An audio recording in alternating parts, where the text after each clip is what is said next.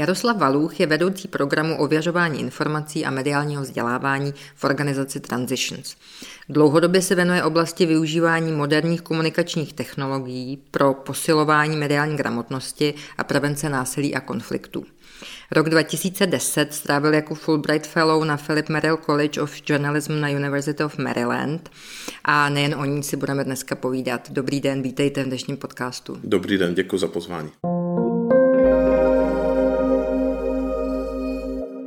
Vy jste vlastně ale nestudoval akademický rok, nebo byl to školní rok, ale byl to takzvaný non-degree program, to znamená, že jste nemusel plnit nutně ty povinnosti vysokoškolského studenta, to se týče zkoušek a kreditů, ale vlastně se jste si to studium asi mohl eh, trošičku směrovat i sám, nebo vybírat si ty jednotlivé kurzy sám. Mm-hmm. Jak, jak to vlastně bylo?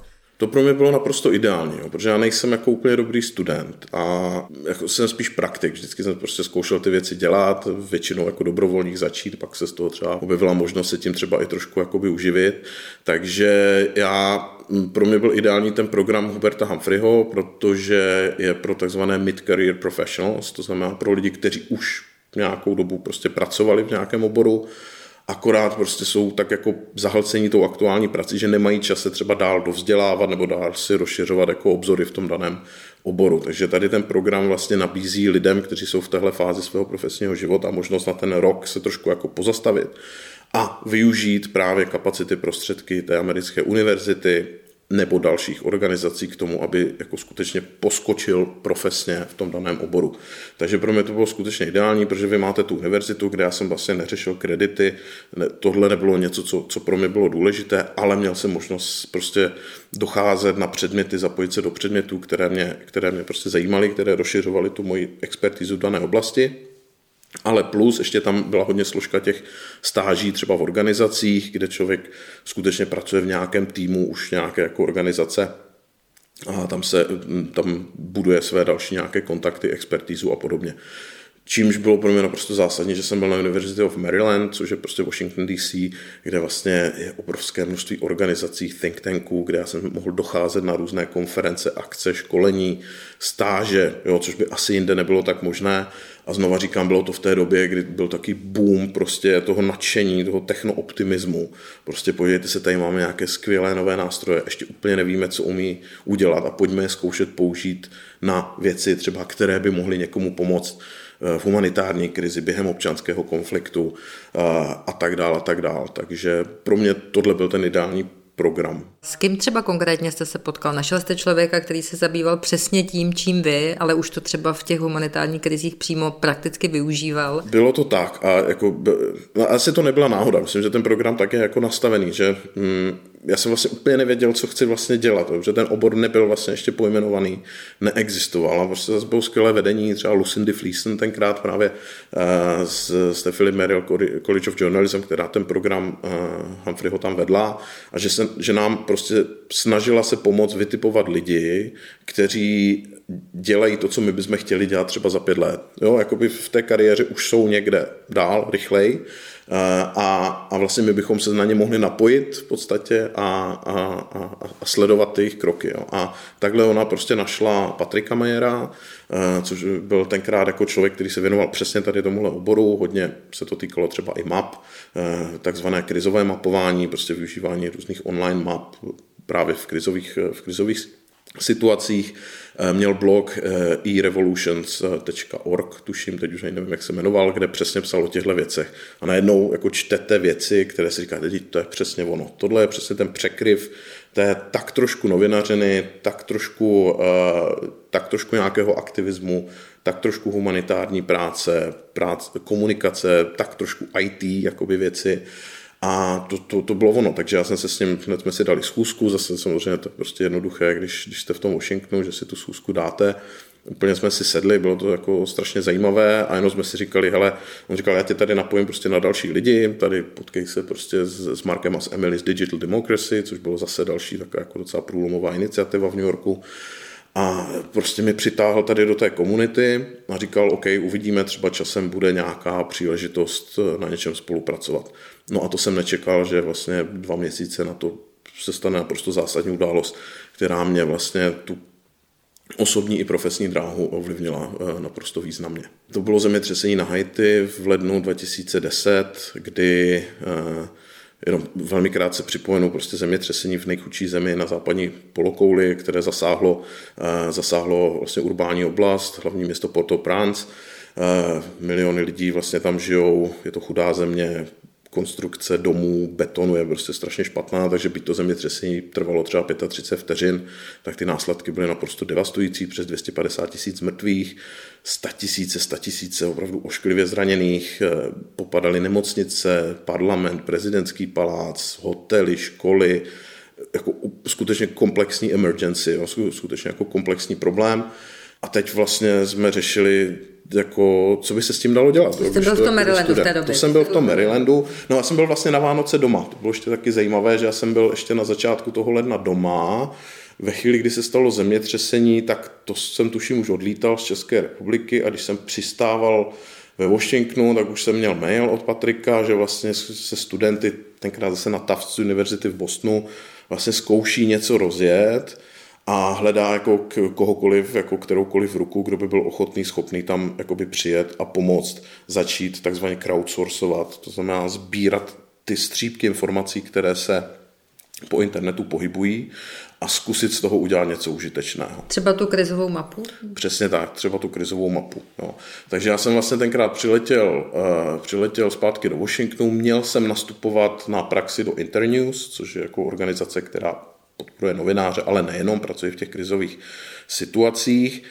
A už jsem vlastně nenastoupil, až pak jsem se vlastně úplně z okolností ocitnul v jejich kanceláři v Porto Prance přímo na Haiti, což jsem prostě nečekal, že za dva týdny vlastně budu, budu už na Haiti pomáhat, eh, pomáhat přímo na zemi, protože oproti těm ostatním lidem jsem měl tu výhodu, že jsem znal ten humanitární systém, jak se koordinuje při těch eh, emergency situacích, takže to byla moje jakoby přidaná hodnota, takže vlastně když se potom hledal člověk, který by jel jako do, na Haiti to koordinovat, tak jsem měl v tomhle v tomhle výhodu. No, takže jsem přiletěl, oznámil jsem na univerzitě, ale potřeboval bych na dva dny, potřeboval bych na dva dny do Bostonu, tady za Patrikem, prostě on jenom potřebuje s něčím pomoct. On říká, OK, na dva dny to je v pohodě, prostě pak nám ale začíná další program. Tak jsem sednul na autobus noční, přestoupil jsem v New Yorku, nad ránem asi v 6 jsem byl u Patrika na kolejích, tam byl právě ještě Mark Emily z Digital Democracy a říkají, super, že si tady, hele, potřebujeme rychle teďka sledovat Twitter a hledat, jako objevují se tam informace o tom, že tam někde spadla škola, že jsou tam ještě prostě děti a tedy a tedy, potřebujeme to nějak jako na mapách hledat na satelitních snímcích, prostě nevíme, co se úplně, jako co s tím, ale ale prostě vypadá to, že by to k něčemu mohlo směřovat. No a to byl vlastně druhý den, nás tam bylo pět a, a tušil, čekal jsem, že za dva, týdny, za dva dny se budu vracet do Washingtonu, za týden nás bylo třeba půl tisíce a za dva týdny jsem byl na Haiti, takže to nabralo prostě skutečně jako obrovský, obrovskou dynamiku, byla to jako naprosto úžasná zkušenost. Jak dlouho jste tam strávil? Na Haiti jsem byl, jako, byl jsem tam asi měsíc, jo. neměl jsem tam být tak dlouho, protože jsem měl právě to stipendium, ale všichni chápali, že asi lepší praxi jako ne, neseženou, takže jsem byl asi měsíc na Haiti do doby, než jsme našli třeba místního partnera, který ten projekt po nás převzal, abychom jako prostě to předali. A ten projekt byl ten mapping teda? To byl ten mapping, no. Mm-hmm. My jsme, to byla iniciativa jako několika různých, eh, různých skupin, eh, mapařů, ajťáků, skutečně jako směs různých lidí, kteří se snažili to, to, to bylo totiž poprvé, kdy během tak velké krize lidé už měli mobilní telefony. Jo, dřív to tak prostě nebylo a teď i chudá země, prostě i ten chudý, chudý hajťan v tom městě měl tlačítkový mobilní telefon. Tři dny po tom zemětřesení vlastně ty uh, operátoři byli schopni zprovoznit sítě, zprovoznit signál a teď ti lidi začali posílat SMSky svým příbuzným v Americe, v Kanadě, v Evropě, ti to dávali na Twitter, na Facebook novináři, co byli na místě, začali tweetovat, blogovat. Jako byla to vlastně první tak významná krizová situace, kdy nebyl problém nedostatek informací, ale obrovské množství naprosto chaotických jako informací. Entropie. Hmm. Hmm. Přesně tak, kde vlastně ty tradiční humanitární aktéři vlastně naprosto na tohle nebyli zvyklí, neměli kapacity, prostředky na to, jak e, z toho šumu vlastně udělat ten signál. Jo. Takže vemte si, máte celé rozbité město popadané teď Eh, základna je na letišti, tam jsou ty týmy záchranářů, tam jsou humanitárci, mapy neexistují v podstatě, Port-au-Prince, prostě obří město, ale nejsou mapy. A teď vy víte, že tam jsou ještě pořád živí lidé, tam se pořešují lidé, tam lidi nemají přístup k nemocnici, ale vy nevíte jednak, kde jsou, jak se tam dostat. Eh, nemáte kapacitu, nemáte pořádný signál na tom letišti, abyste mohli na satelitních snímcích něco hledat. Takže tam jsme vlastně nastoupili my, tady ta komunita dobrovolníků, online dobrovolníků, že my jsme tohle dělali z gauče, z kavárny, prostě někde v Bostonu, ale říkám, jsme měli třeba půl tisíce lidí po celém světě, aby jsme pokryli prostě různé časové zóny. A vy prostě máte doma dobré připojení, takže prostě můžete procházet ty satelitní snímky a třeba v určité oblasti hledat jako hotely, protože blízko hotelu se něco stalo, jo, tak třeba hledáte prostě bazény, protože víte, že v té chudé čtvrti to bude hotel, který má bazén a ten bazén prostě vám hezky svítí. A tady těma, těmihle střípky a spoluprací prostě s OpenStreetMap, což je taková Wikipedie mapová, prostě otevřená, se vlastně podařilo každou hodinu vlastně zdokonalit mapu, uh, mapu toho, toho místa a, a zároveň na ní přišpendlit i ty aktuální věci, které my jsme od tamtud získali, třeba SMS-kama a něčím podobným. Takže vlastně se to stalo takový jako důležitý podklad právě pro ty humanitární pracovníky, kteří tohle prostě neměli. A e, jako v některých případech skutečně se nám dařilo prostě nasměrovat, nám působili US Coast Guard, jo, prostě nasměrovat vrtulníky prostě k lidem, kteří jako aktuálně potřebovali pomoc a vlastně ne, ne, neměli nic jiného než tu sms kterou někam poslali, jak si, jak si přivolat.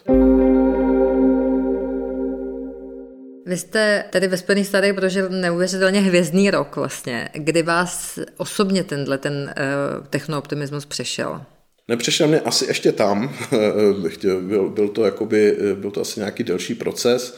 Tenkrát to skutečně bylo našlápnuté, protože skončilo Haiti, bylo, nebo skončilo, eh, zemětřesení v Chile, eh, tsunami v Japonsku. No, a rozjížděly se tady tyhle iniciativy prostě a, a jelo to. No, a fungovalo to do určité míry. Zároveň my jsme jako zas, nechci, aby to vyznělo, že jsme byli úplně fakt takový nějací jako floutci, kteří si neuvědomovali dopad těch věcí. Jo. My jsme jako skutečně i hned začali se koordinovat třeba s UNOCHA, což je prostě koordinační orgán OSN pro komunikaci během krizových situací, kteří říkali, hele, děláte jakoby strašně zajímavou super věc, my úplně nevíme, co to je, a zároveň ale my musíme garantovat nějaké standardy a jako můžete nám slíbit, že ve chvíli, kdy to nebude tak jako mediálně známé, eh, tak mediálně známá katastrofa jako na Haiti, že s váma můžeme počítat, když to budou prostě nějaké záplavy v Bangladeši, které nebudou plnit titulní stránky. Jako budete tam a ty se říkají, no vlastně to nejsme schopni garantovat. Jo? To znamená, pojďme se setkávat a uskutečnilo se obrovské množství různých akcí, kde jsme se snažili sladit vlastně ty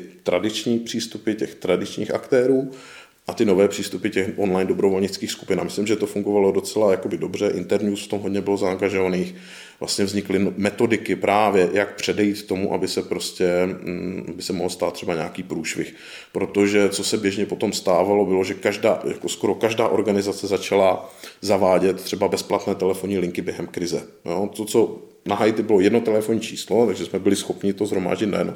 Tak najednou různé organizace začaly jako tvořit různé linky a teď ti lidé byli z toho úplně zmatení, kam mají co reportovat, nevěděli, co se s těma informacemi stane.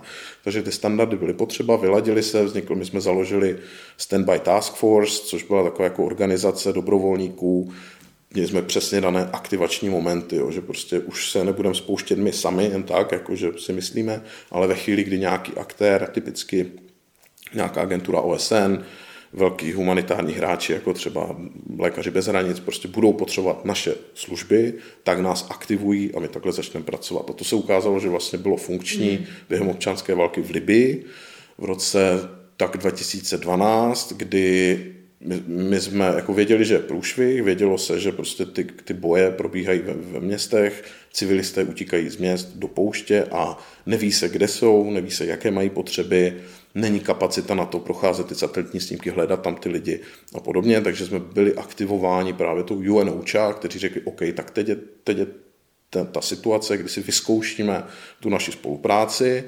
A vlastně aktivovali nás a my jsme skutečně mobilizovali ty stovky dobrovolníků, aby prostě procházeli ty dílky pouště kousek po kousku, prostě hledali jsme na satelitních snímcích skupiny lidí, snažili se zjistit víc informací co potřebují, kde jsou, jak jsou. Takže ono to fungovalo a dodnes to vlastně tak nějak funguje, ale už to není tak tak jako nadšenecké, už to není tak jako cool a sexy, jak to bylo dřív, ale prostě stalo se to součástí nějakých jako standardních, eh, standardních postupů, což si myslím, že je ten žádoucí způsob. A vy jste, pane Veluchu, ale v roce 2012 vlastně zakládal tu krizovou mapu i v České republice, je to mm. tak? To se sešlo potom, takže já jsem se vlastně vrátil jo, a mm, my jsme tenkrát měli rozjet... Vrátil z Ameriky? Vrátil nebo vrátil z Ameriky? Z Ameriky. Jo, mm. jo. Protože vy tam u tady toho stipendia máte tu povinnost, je to povinnost vlastně vrátit se a dva roky minimálně působit v té vlastní komunitě, což s tím já jsem problém neměl.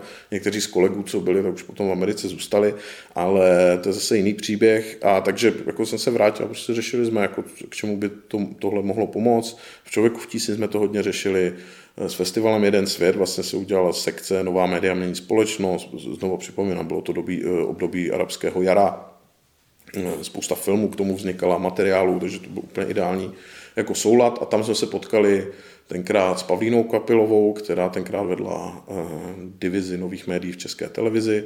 On říká, hele, když tady byly poslední povodně, tak my jsme přes facebookovou stránku ČT24 vlastně dělali trošku něco podobného, co vy na Haiti, akorát na tom Facebooku to prostě vypadá blbě, protože to jsou prostě komentáře, ne, nemá to strukturu, vy jste měli zase nějakou aplikaci vyvinutou prostě keňskými developery mapovou, tak pojďme to zkusit spojit. Tak jsme na tom začali pracovat, přišli povodně, tuším 2013, jsme si řekli, hele, tak jdem to zkusit prostě spustit, myslíme si, že jsme ready na toto udělat. Ale tady už ta role tady toho byla zase trochu jiná, eh, protože na Haiti vám popadala celá infrastruktura. Jo. Tady v České republice, když se něco stane, tak díky bohu prostě vám nepopadá ten integrovaný záchranný systém, funguje dobře, eh, jo, prostě policie, hasiči jsou tady na prostě špičkové úrovni, takže my jsme nemuseli jako, eh, jako zastupovat jejich roli, ale ukázalo se už tenkrát, že ta naše role není nutně v tom, že přesně popíšeme, kde se co děje, což v tom našem malém prostoru není tak jako nutné, ale že se nám jakoby dařilo zachytávat různé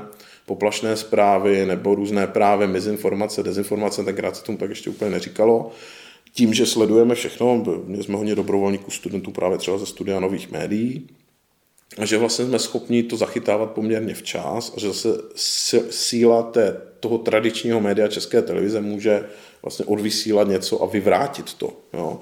A my jsme tenkrát hodně, už tenkrát se si uvědomoval, že prostě na tom Haiti to bylo trošku fakt moc jako kovbojské, tak třeba tady jsme skutečně to koordinovali s hasiči, měli jsme i cvičení, kde jsme si prostě vyzkoušeli.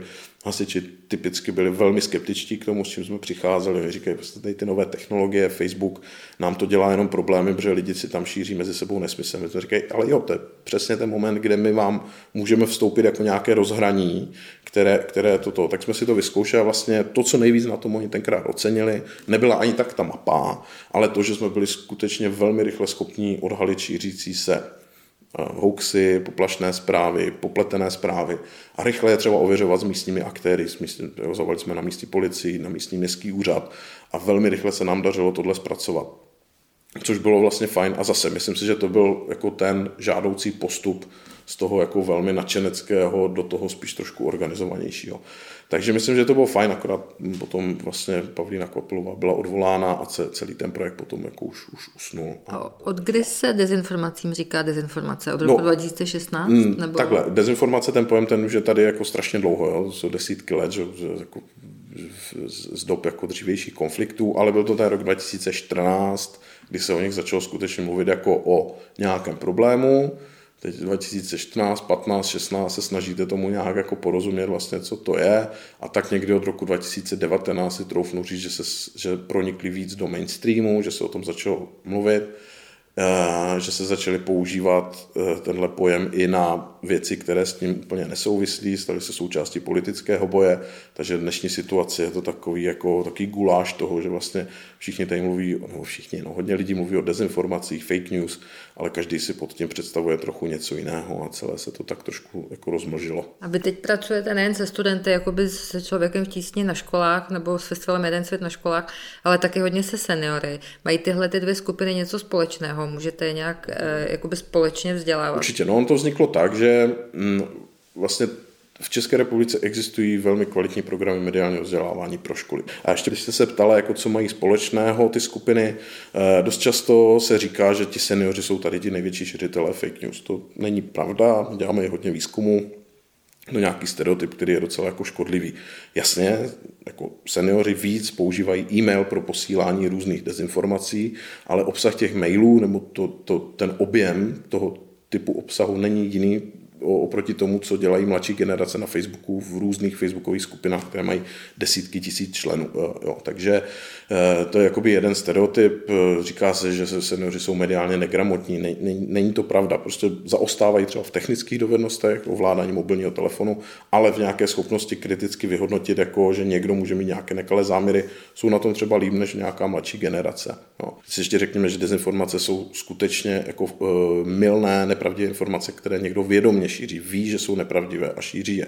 Jo, to znamená, není to nějaký jiný názor něčí, jo, jako prostě je to nějaká vědomá operace, prostě někdo to dělá s nějakým účelem, tak to je skutečně problém.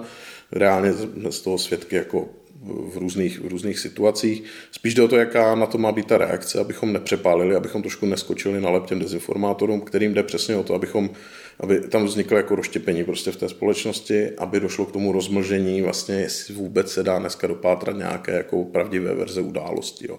Ano, Takže ano. s tou reakcí je potřeba být jako velmi opatrný, abychom to nepřepálili. Že vlastně dneska uh, už je skupina lidí, která nevěří ničemu. To si myslím, že je taky velký problém. Nevím, jak velká je u, sen, u no. seniorů, no, ale objevuje se to pořád víc a víc. A to je právě past boje proti dezinformacím a je to jedna z pastí mediálního vzdělávání jako takového. No a zase, když si to vezmu jako zpětně, když jsme začínali programy mediálního vzdělávání, tak jako by hodně to bylo o tom, aby lidé byli jako nedůvěřiví k těm médiím. Jo? Protože často média prostě mají nějakou svoji agendu, mají nějaké, jako, je, je, je, to tak, prostě novináři mají nějaké své pohledy, a, ale vlastně jsme se dostali do situace, kdy by tenhle přístup mohl vést k tomu, že lidé skutečně nevěří ničemu. Jo? A že vlastně to, co, čeho jsme svědky v Americe, to, čeho jsme svědky i tady, je tak trošku jakoby výsledek toho, že lidé jsou skutečně kritičtí vůči jakýmkoliv médiím, jakýmkoliv zdrojům a dochází až k tomu, že říkají, já už radši nevěřím ničemu.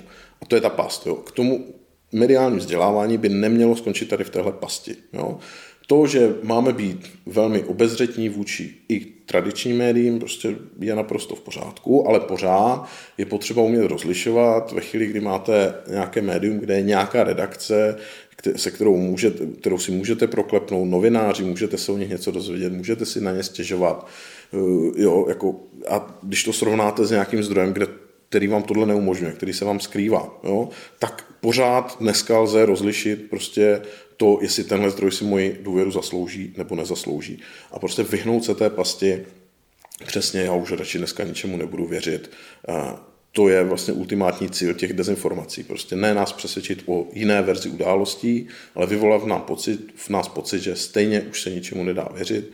Kdo ví, jak to vůbec bylo, obyčejný člověk jako já se v tom stejně dneska nevyzná, tak já radši na to kašlu. To je prostě obrovská, obrovská past. Trošku se ptám jakoby na řešení. Jestli je jo. to, že se na Facebooku necháme i nepřátelé, a bude, aby jsme od nich mohli sdílet jo. jejich příspěvky. Jo, eh, to, to, no, to ono tahle situace vyvolává až komické reakce těch technooptimistů, kterým to zůstalo do dneška.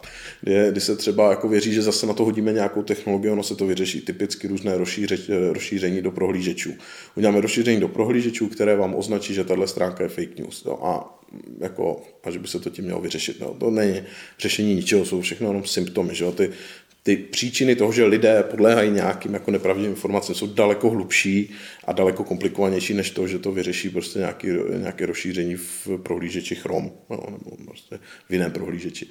A stejně tak, jako až to, co myslím, že, že je komické, eh, že, že vlastně byla snaha, že tak podívejte se, my každý na Facebooku vidíme něco jiného, my vidíme jenom tu svou bublinu a nevidíme tu druhou, tak existuje celá řada aplikací a rozšíření, které vám jako do toho vašeho feedu přehazují jako informace z té druhé skupiny. Typicky, když jste odpůrce Trumpa, tak vám tam přihazují prostě články z Fox News prostě a voličů Trumpa. A je to ta milná představa, že když budeme vidět, co čtou ti ostatní, takže si víc budeme rozumět. No ne, směřuje to k tomu, že člověk je ještě víc naštvaný, ještě více vsteká, prostě, že co to ti lidi dělají. Jo. Takže uh, není cesta v tom, že se budeme víc vystavovat v tom online prostředí obsahu těch druhých lidí. Jo. Jako problém už to samotné nastavení těch algoritmů sociálních sítí, které prostě vždycky budou těžit primárně z té rozepře primárně z toho pohoršení. Vlastně o tom ten business model je postavený.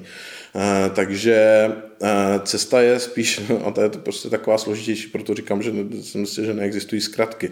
Jo, prostě budovat, znova se snaží budovat tu důvěru skrze jako různé kanály. Když to převedu na ty naše programy, tak prostě jo, jezdíme, vím, že to není nic moc inovativního, ale že prostě z novináři jezdíme za, za těmi lidmi, bavíme se o těch věcech, a prolamuje to nějaké bariéry. Poprvé se ti lidé vidí, dost často ti novináři s námi někam jedou, úplně se bojí, protože jsou zvyklí z toho Facebooku, co se na ně valí. Se bojí, že tam budou nějakým terčem, mají prostě ty štíty zvedlé. A vlastně zjistí, že ne, že ti lidi místní jako, byť třeba jako nadávají na novináře, tak ale ocení, že za něma vůbec někdo přijel, že se s nimi o těch věcech baví. Jo? A takže tohle třeba funguje prostě hezky, jo, že se prolamují, prolamují ty nedů, ta, ta, ta, nějaká nedůvěra, že si víc rozumíme prostě jako lidi. Ale je to fyzickým nelze, kontaktem, nelze jo, to dělat ano, online. Potřebujete no, toho člověka živýho tam. Jasně, no, covid nás přinutil to dělat i online, může to taky fungovat, ale je to prostě také jako, jako dlouhodobá mravenčí práce. Zároveň eh, mluví se, jsou různé jako inovace v novinářské práci, které se snaží samozřejmě na tohle nějak reagovat od nějakých jako uh, audience-driven journalism, že prostě lidé se víc jako přizvou ke tvorbě toho obsahu, že skutečně se třeba řeší, prostě hele, tady jsou různá témata, kterým bychom se mohli věnovat, které z nich byste upřednostnili, ti lidé se na tom prostě podílí, mají větší jako pocit kontroly nad tím, mají pocit, že jejich hlas je slyšen. Jo, tady zazale riziko, že se z toho stane nějaký, nějaká populistická novinařina, že lidé budou říkat, ah, tady musíte říct něco, jo, musí se to všechno nějak vyvážit. Pak máte solutions journalism, což hodně v transitions vlastně jsme tady, řekněme, průkopníky v regionu, Eh, novinařina zaměřená na řešení. To neznamená, že by všechny redakce měly přestat dělat investigativu a zaměřovat se jenom na to, co funguje, jak se řeší problémy, ale prostě ty nějaké hm, principy té solution journalism do té své práce začlenit. No. Mám váš kurz. Super, tak to jsem, to jsem rád. Jo? Tak to je taky prostě odpověď na to. My, když jsme dělali průzkumy třeba mezi seniory, třeba proč mají nej, jako co je jejich největší problém s médií a s novináři, ať to pojmenují, tak je to to, že se prostě furt zaměřují jenom na problémy, že to je to otravuje, že už prostě jsou z toho unavení, je to těžké a že by radši viděli třeba prostě, jako, že se někde jako podařilo něco vyřešit. To neznamená pozitivní zprávy, jo, že tam je někde kočička nebo tam je nějaký úspěch jako rekordman, co něco udělal. Ne, je to skutečně prostě vzít nějaký vážný společenský problém a zkusit se podívat na to, kde, jak funguje nějaké řešení třeba někde jinde.